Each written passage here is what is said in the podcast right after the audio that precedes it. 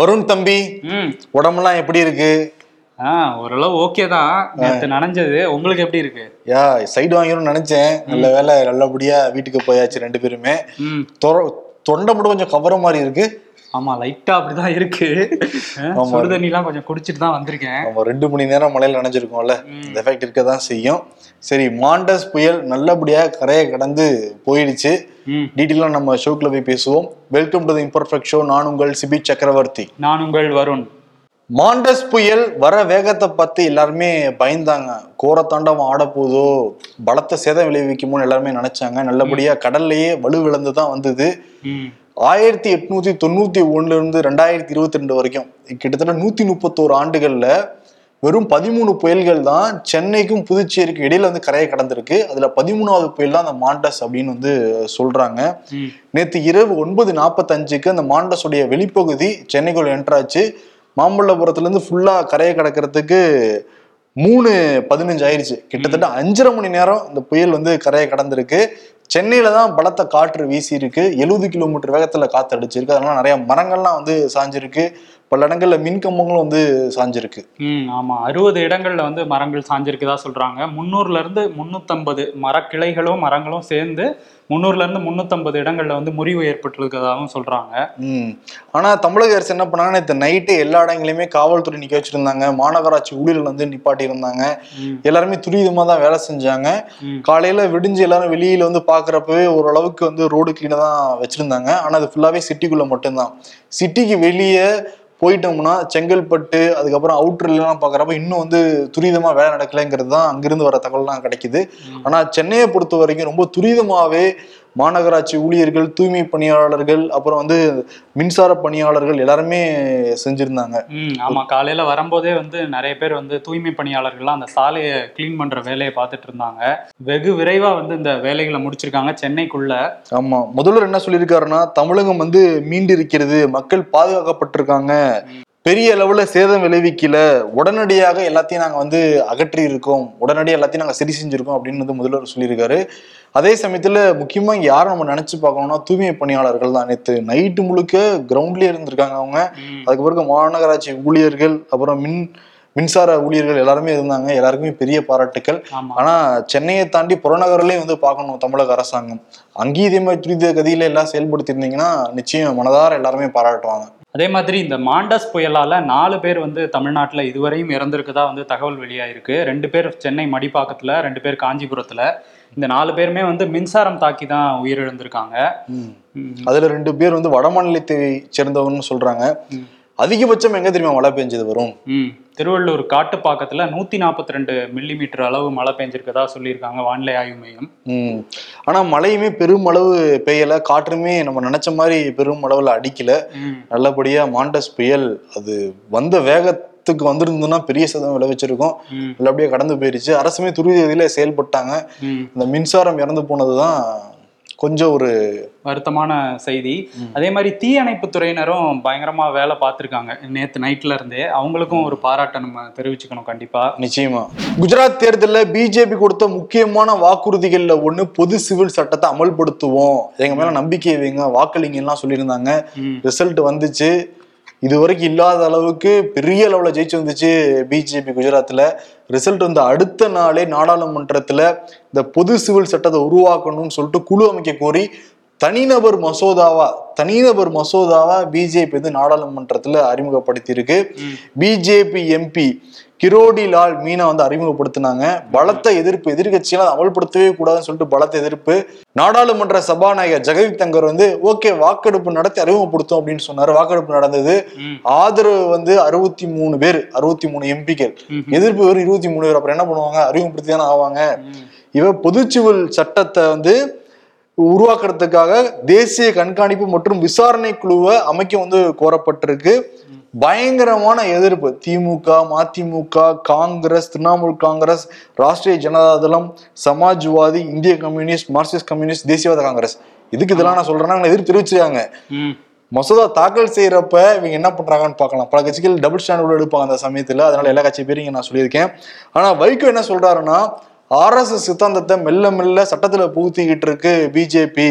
இது வந்து அழிவு பாதை தான் கொண்டு போயிட்டு இருக்காங்க. பேரழிவு இதை வந்து வழிவகுக்கும். சிறுபான்மையர் பாதிக்கப்படுவாங்கன்னு சொல்லிட்டு வைகோ சொல்றாரு.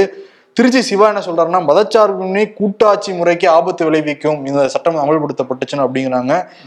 ஓகே இவங்க பிஜேபி முடிவுல தான் இருக்காங்க. ஏன்னா பெரிய மெஜாரிட்டியில இருக்காங்க. அமல்படுத்தி தான் தீருவாங்க. ஆமா ஜனசங்க காலத்துல இருந்தே இந்த சட்டத்தை கொண்டு வரணுங்கிறது அவங்களோட கொள்கையில ஒண்ணா இருந்திருக்கு.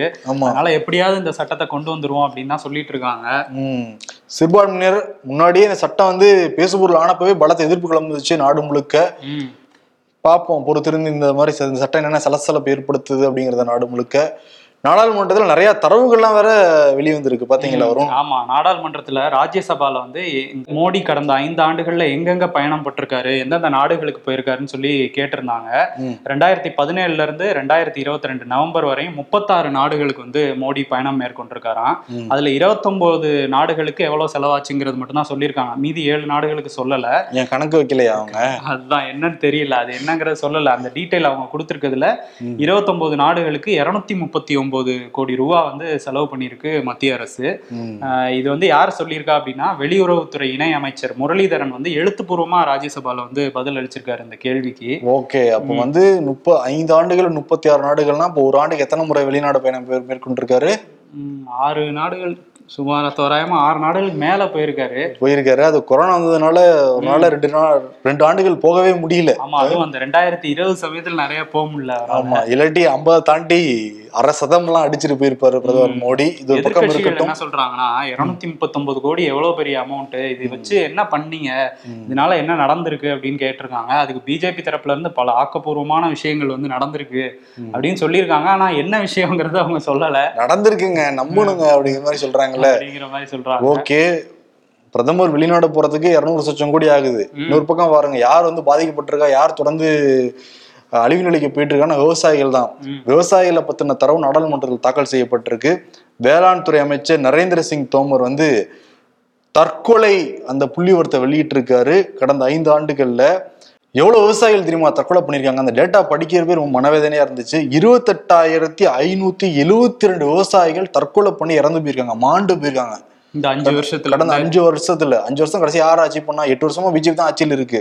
ரெண்டாயிரத்தி பதினேழுல ஐயாயிரத்தி தொள்ளாயிரத்தி ஐம்பத்தி அஞ்சு ரெண்டாயிரத்தி பதினெட்டுல ஐயாயிரத்தி எழுநூத்தி அறுபத்தி மூணு ரெண்டாயிரத்தி பத்தொன்பதுல ஐயாயிரத்தி தொள்ளாயிரத்தி எழுவத்தி அஞ்சு ரெண்டாயிரத்தி இருபதுல ஐயாயிரத்தி ஐநூத்தி எழுவத்தி ஒன்பது ரெண்டாயிரத்தி இருபத்தி ஒண்ணுல ஐயாயிரத்தி முன்னூத்தி பதினெட்டு. இந்த ஐயாயிரங்கிறது ஸ்டாட்டிக்கா இருக்கு. அப்படியே இருக்கு. இவங்க விவசாயிகள் தற்கொலை பண்றாங்க எந்த விதமான நடவடிக்கை எடுக்கவே இல்லைங்கிறது தான் தரவுகள் முடிவுகள் காட்டுது. அதே அந்த வேளாண் துறை அமைச்சர் தான் நாடாளுமன்றத்துல சொல்லியிருக்காரு. அதிகபட்சமா மகாராஷ்டிரா கர்நாடகா ஆந்திர பிரதேஷ் தெலுங்கானால தான் அதிகமா தற்கொலை பண்ணிக்கிறாங்க. அதான் அதுலயும் மூணு மாநிலங்கள் வந்து தென் மாநிலங்களா இருக்கு. கர்நாடகா ஆந்திரா தெலுங்கானா. ஆமா. தெலுங்கானால கூட அஹ், வருஷ எடுத்து வருஷப்படி பார்க்கும்போது கொஞ்சம் கொஞ்சம் குறைஞ்சிருக்கு. மத்த மூணு மாநிலங்களையும் அதிகரிச்சுட்டே தான் போகுதுன்னு சொல்லு மகாராஷ்டிராலையும் கர்நாடகாலையும் இன்னும் அதிகரிக்குதான் அந்த தற்கொலை வீதங்கிறது. விவசாயிகள் பாருங்க நமக்கு சோறு போட்டு அவங்க வாழணும்ல. அவங்க சோறு போட்டு நம்மளால வாழ முடியுமா? கடைசியில நமக்கு சோறு கொடுத்துட்டு அவங்க செத்து சுண்ணாம்பாகிட்டு இருக்காங்க. இப்போ கூட அண்மையில பார்த்தோம் கர்நாடகால நானூறு கிலோமீட்டர் பயணம் செஞ்சு வெங்காயத்தை வெறும் எட்டு ரூபாய்க்கு வித்துருக்காரு எத்தனை கிலோ வெங்காயம்? இருநூறு கிலோ வெங்காயம் இருநூத்தி பதினாறு கிலோ வெங்காயத்தை எட்டு ரூபாய்க்கு கொடுத்துட்டு வந்திருக்காரு. இப்படிங்கிற பட்சத்துல அவங்க என்ன பண்ணுவாங்க? ஆமா அதுவும் அந்த வேளாண் சட்டங்கள்ல போராட்டத்திலே எழுநூறுக்கும் அதிகமான விவசாயிகள் வந்து இறந்து போனாங்க. அப்பெல்லாம் வந்து அந்த அவ்வளோ ஒன்றரை வருஷத்துக்கு மேல போராட்டம் நடத்துனாங்க. அப்ப கண்டுக்கவே இல்லை இந்த அரசு. தேர்தலுக்கு முன்னாடி ஐந்து மாநில தேர்தலுக்கு கொஞ்சம் முன்னாடி தான் வந்து அந்த சட்டத்தையே நாங்க கைவிடுறோம் அப்படின்னு சொன்னாங்க. இது விவசாயிகளுக்கான அரசுன்னு வேற பல இடங்கள்ல வந்து பாஜக தலைவர்கள் பேசிட்டு இருக்காங்க. இப்ப கூட நாடாளுமன்றத்துல என்ன சொன்னாரு? ஜெகதீப் தங்கரை பார்த்து பிரதமர் மோடி விவசாயியின் மகன் தான் அவர் உட்கார்ந்துருக்காரு அப்படின்னு பேசினாரு. விவசாயியின் மகன் ஏழை தாயின் மகன்லாம் ஓகே. விவசாயிகளுக்கு இப்ப விவசாயிகளுக்கு என்ன பண்ணீங்க. கேள்வி வருதா இல்லையா எல்லாருக்கிட்டையும் மோடி வந்து இந்த ஆண்டு இறுதியில ரஷ்ய தலைநகர் மாஸ்கோவுக்கு போறதா இருந்துச்சு. எதுக்குன்னா ரெண்டாயிரமாம் ஆண்டுல இருந்து இந்தியாவும் ரஷ்யாவும் வந்து அந்த வருடாந்திர கூட்டத்தை ஆண்டு இறுதியில வந்து ரெண்டு அதிபர்களும் சந்திச்சு பேசிப்பாங்க. இந்திய பிரதமரும் ரஷ்ய அதிபரும். அது வந்து ரெண்டாயிரமாம் ஆண்டுல இருந்து நடந்துட்டு இருக்கு டிசம்பர் மாசத்துல. ஒரு டைம் ரஷ்யாவில் நடந்துச்சுன்னா அடுத்த டைம் வந்து இந்தியாவில் நடக்கும். ரெண்டாயிரத்தி இருபது மட்டும் கொரோனாவால நடக்கல. ரெண்டாயிரத்தி இருபத்தி ஒண்ணுல டெல்லியில வந்து ரஷ்ய அதிபர் புதின் வந்து அந்த ஆனுவல் சம்மிட்ல வந்து கலந்துக்கிட்டாரு. இந்த வருஷம் மோடி வந்து அங்க போறதா இருந்துச்சு. ஆனா இப்போ மத்திய அரசு வட்டாரங்கள் என்ன சொல்றாங்கன்னா மோடி இந்த தடவை போக மாட்டாரு. அதனால ஆனுவல் சம்மிட் வந்து நடக்காது அப்படின்னு சொல்றாங்க. இந்த ஆனுவல் சம்மிட் அப்படிங்கிறது என்னன்னா ரெண்டு நாட்டுக்கான உறவை பத்தி ரெண்டு நாட்டு தலைவர்களும் பேசிக்கிறது தான் இந்த விஷயம். இந்த வருஷம் வந்து மோடி போக மாட்டாரு அப்படிங்கிறதுக்கு மத்திய அரசு வட்டாரங்கள் என்ன காரணம் சொல்றாங்கன்னா அவருக்கு வந்து நேர பற்றாக்குறை சரியா வந்து பல வேலைகள் இருக்கிறதுனால போக முடியல அப்படிங்கிற மாதிரி சொல்றாங்க. மோடிக்கா? மோடிக்கு. அப்ப வந்து புத்தினுக்கு வேலை வெட்டி இல்லாம உட்காந்துருக்காரு அவரு. அதான் அந்த மாதிரி சொல்றாங்க. ஆனா பின்னணி காரணங்கள் சில விஷயம் சொல்றாங்க. இப்பதானே ஜி டுவெண்ட்டிக்கு வந்து தலைமை ஏற்றிருக்கு இந்தியா. இந்த நேரத்துல வந்து அந்த ஜி டுவெண்ட்டில இருக்கிற கூட்டமைப்புல இருக்க பெரும்பாலான நாடுகள் ரஷ்யாவுக்கு எதிராக தான் இருக்காங்க இந்த போர்ல. ஆனா வந்து இந்தியா வந்து இவங்க பக்கமும் இல்ல அவங்க பக்கமும் இல்லைங்கிற மாதிரி இருக்காங்க. அதுவும் ரஷ்யா கிட்ட வந்து தொடர்ந்து அந்த ஆயில். ஆயில் வாங்கிட்டே இருக்காங்கல்ல. இதுக்கு பல நாடுகளும் வந்து எதிர்ப்பு தெரிவிச்சிருக்காங்க. ஏன்னா நாங்கெல்லாம் பொருளாதார தடை போட்டிருக்கோம். நீங்க மட்டும் அவங்க கிட்ட வாங்குறீங்கங்கிற மாதிரி உக்ரைனே என்ன சொல்றாங்கன்னா இந்தியா நினைச்சா அழுத்தம் கொடுத்து போர் நிறுத்தத்துக்கான வாய்ப்பை ஏற்படுத்தலாம். அது பண்ணவே மாட்டேங்கிறாங்க இந்தியா. ஆமா எங்க சாபல தான் இந்தியாவே வாழ்ந்துகிட்டு இருக்குன்னு சொல்லிட்டு உக்ரைன் வெளியுறவுத்துறை அமைச்சரே சாபெல்லாம் கொடுக்குறாரு இந்தியாவுக்கு. ம். ஆனா வந்து பிஸிங்கிறாரு பிரதமர் மோடி. இல்ல இப்ப போனா என்ன சொல்லிடுவாங்க? இத பத்தியே பேசல அங்க போற பத்தி. இல்ல இதுல என்ன நிலைப்பாடு அப்படிங்கறத சொல்ல வேண்டியது இருக்கும். இந்த மாதிரியான சிக்கல்களை தவிர்க்கிறதுக்காக தான் அந்த ஆனுவல் சம்மிட்டே தவிர்க்கிறாங்கன்னு தவிர்க்கிறாங்க. எனக்கு ரொம்ப வேலை இருக்குன்னு நம்ம கிட்ட சொல்றாங்க நான் புத்தினுக்கு ஃபோன் பண்ணி ஐயா உங்களுக்கே தெரியும் நிலவரம் அப்படின்ட்டு. ஆமா பாத்துக்குங்க. எதுக்குங்கயா நம்ம போன்லயே நமக்குள்ள மட்டும் பேசிக்கலாங்கன்னு வச்சிருவாங்க அந்த போனை ம், ஓகே. இன்னொன்னு என்னன்னா. எலன் மஸ்க் இருக்கார்ல ஆமா. ட்விட்டருடைய ஓனர் புதிய ஓனர் அவர் வந்து நூத்தி ஐம்பது கோடி அக்கௌண்ட்டை வந்து முடக்கி விட்டுருவேன் டீஆக்டிவேட் பண்ணிடுவேன்னு சொல்லியிருக்காரு. நூத்தி ஐம்பதா? நூத்தி ஐம்பது கோடி. நூத்தி ஐம்பது கோடியா? ஆமா. என்னன்னா. ஆக்டிவா இல்லையா அவங்க? ரொம்ப நாட்களா லாகினே பண்ணலையா? ஒரு நாள் ரொம்ப நாளா ட்விட்டும் போடலையா? அதனால தூக்கிடுவேன் இருக்காரு. ஓ வேலையை விட்டு ஆட்களை தூக்கிட்டு இருந்தாரு. இப்ப ட்விட்டர் அக்கௌண்ட்டையும் தூக்கலான்னு பாக்குறாரா? ஆமா. அப்புறம் நேத்து இந்த FIFA வேர்ல்டு கப் மேட்ச் நடந்தது இல்ல அதுல அர்ஜென்டினா நெதர்லாந்து மேட்ச்ல என்ன ஆயிருக்கு ஒரு நிருபர் அமெரிக்க நிருபர் கிராண்ட் வால் அப்படிங்கிறவர் வந்து அந்த ஸ்டேடியத்துல இருக்கும்போதே மயக்கம் போட்டு விழுந்துட்டாரு. அவர் மருத்துவமனைக்கு போற வழியிலே அவருக்கு ஹார்ட் அட்டாக்னு சொல்லி உயிரிழந்துட்டதா சொல்லிட்டாங்க. இவர் வந்து நவம்பர் இருபத்தொன்னாம் தேதி இதே மாதிரி ஒரு ஃபுட்பால் மேட்ச் பார்க்க போயிருக்காரு. அப்ப எல்ஜிபிடிக்யூட அந்த ஆதரவு சட்டை போட்டுட்டு தான் போயிருக்காரு. அப்பவே கடும் எதிர்ப்பு. காவல்துறை கூப்பிட்டு விசாரிச்சிருக்காங்க. சட்டையெல்லாம் கழட்டணும்னு சொல்லிட்டு மிரட்டல்லாம் எடுத்திருக்காங்க அவருக்கு. அதெல்லாம் பண்ண முடியாதுன்னு சொல்லிட்டு எதிர்ப்பெல்லாம் கட்டியிருக்காரு அந்த பத்திரிகையாளர் அங்க.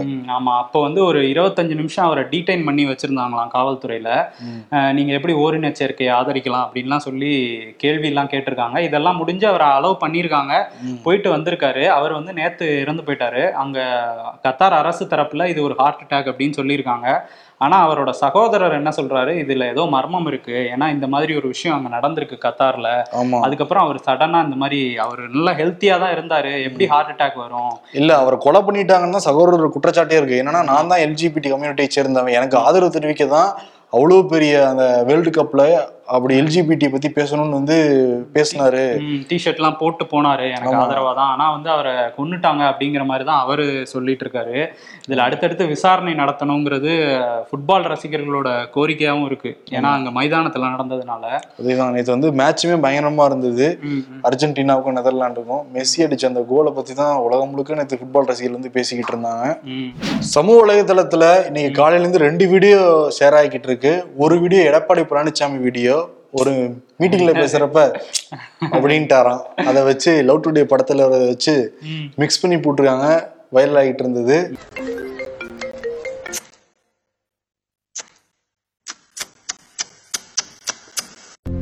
இப்ப நான் என்ன பண்ணிட்டேன்னு யானை வீடியோ ஒன்றும் பயங்கர வைரல் ஆயிட்டு இருக்கு ஆமா ஒரு கப்பல்ஸ் வந்து யானைக்கு ஏதோ சாப்பாடு கொடுத்துட்டு போட்டோ ஷூட் எடுத்துட்டு போறாங்கன்னு நினைக்கிறேன். அந்த யானை வந்து கெத்தா ஸ்டேலா நின்னு அப்படியே அந்த மட்டையை தூக்கி அடிக்குது. தூக்கி அடிக்குது. அதுல நிறைய பேர் பல விதமா கமெண்ட் பண்ணிட்டு இருக்காங்க. நான் மட்டும் சிங்கிளா இருக்கேன். நீங்க கப்புள் ஷூட்டா நடத்துறீங்க அப்படின்னு தூக்கி அடிக்கிற மாதிரி போட்டிருக்காங்க. ஆமா. இது ரெண்டுமே ஷேர் ஆகிட்டு இருந்தது. ஓகே அடுத்து நம்ம மீம் ஸ்ட்ரீட்ஸ்குள்ள போயிடலாம் சென்னை ஊட்டி மாதிரி இருக்குடா. சென்னை வந்து twenty four degree Ooty eleven degree Celsius அதுக்கு இதுக்கு எவ்வளவு டிஃபரன்ஸ் இருக்கு? கார் ஷெட் கட்டலாம்னு இருக்கேங்க. போன வாரம் தானே காரை வித்தீங்க? அந்த பணத்துல தான் கார் ஷெட் கட்ட போறேன். லூசாயா நீ? யாராச்சும் காரை வித்துட்டு கார் ஷெட் கட்டுவாங்களா? காரை வித்துட்டு கார் ஷெட் கட்டுற நானே லூசுன்னா அப்ப ஏர் இந்தியாவை வித்துட்டு நூறு ஏர்போர்ட் கட்ட போறவங்க. அப்ப இதெல்லாம் புரிஞ்சுக்காம இருக்கிற மக்கள் நாம யாரு? ஏன்டா காஃபில சர்க்கரையை போடல? பாபா ரீரிலீஸ் ஃபேன் ஷோன்னு தானே சொன்னாங்க. வயசானவங்களா போட்டிருக்காங்க. அதேதான். தங்கத்தை கடையில வாங்கி வீட்டுல வச்சா அவன்? பணக்காரன். வீட்டுல இருக்கிற தங்கத்தை கடையில வச்சா அவன்? நடுத்தர வர்க்கம். தங்கம் கடையிலேயே இருக்கட்டும்னு போறவன் ஏழை அப்படின்னு சொல்லியிருக்காங்க. ஓகே விருது பகுதிக்கு வந்திருக்கோம். யாருக்கு வரும் விருது கொடுக்கலாம்?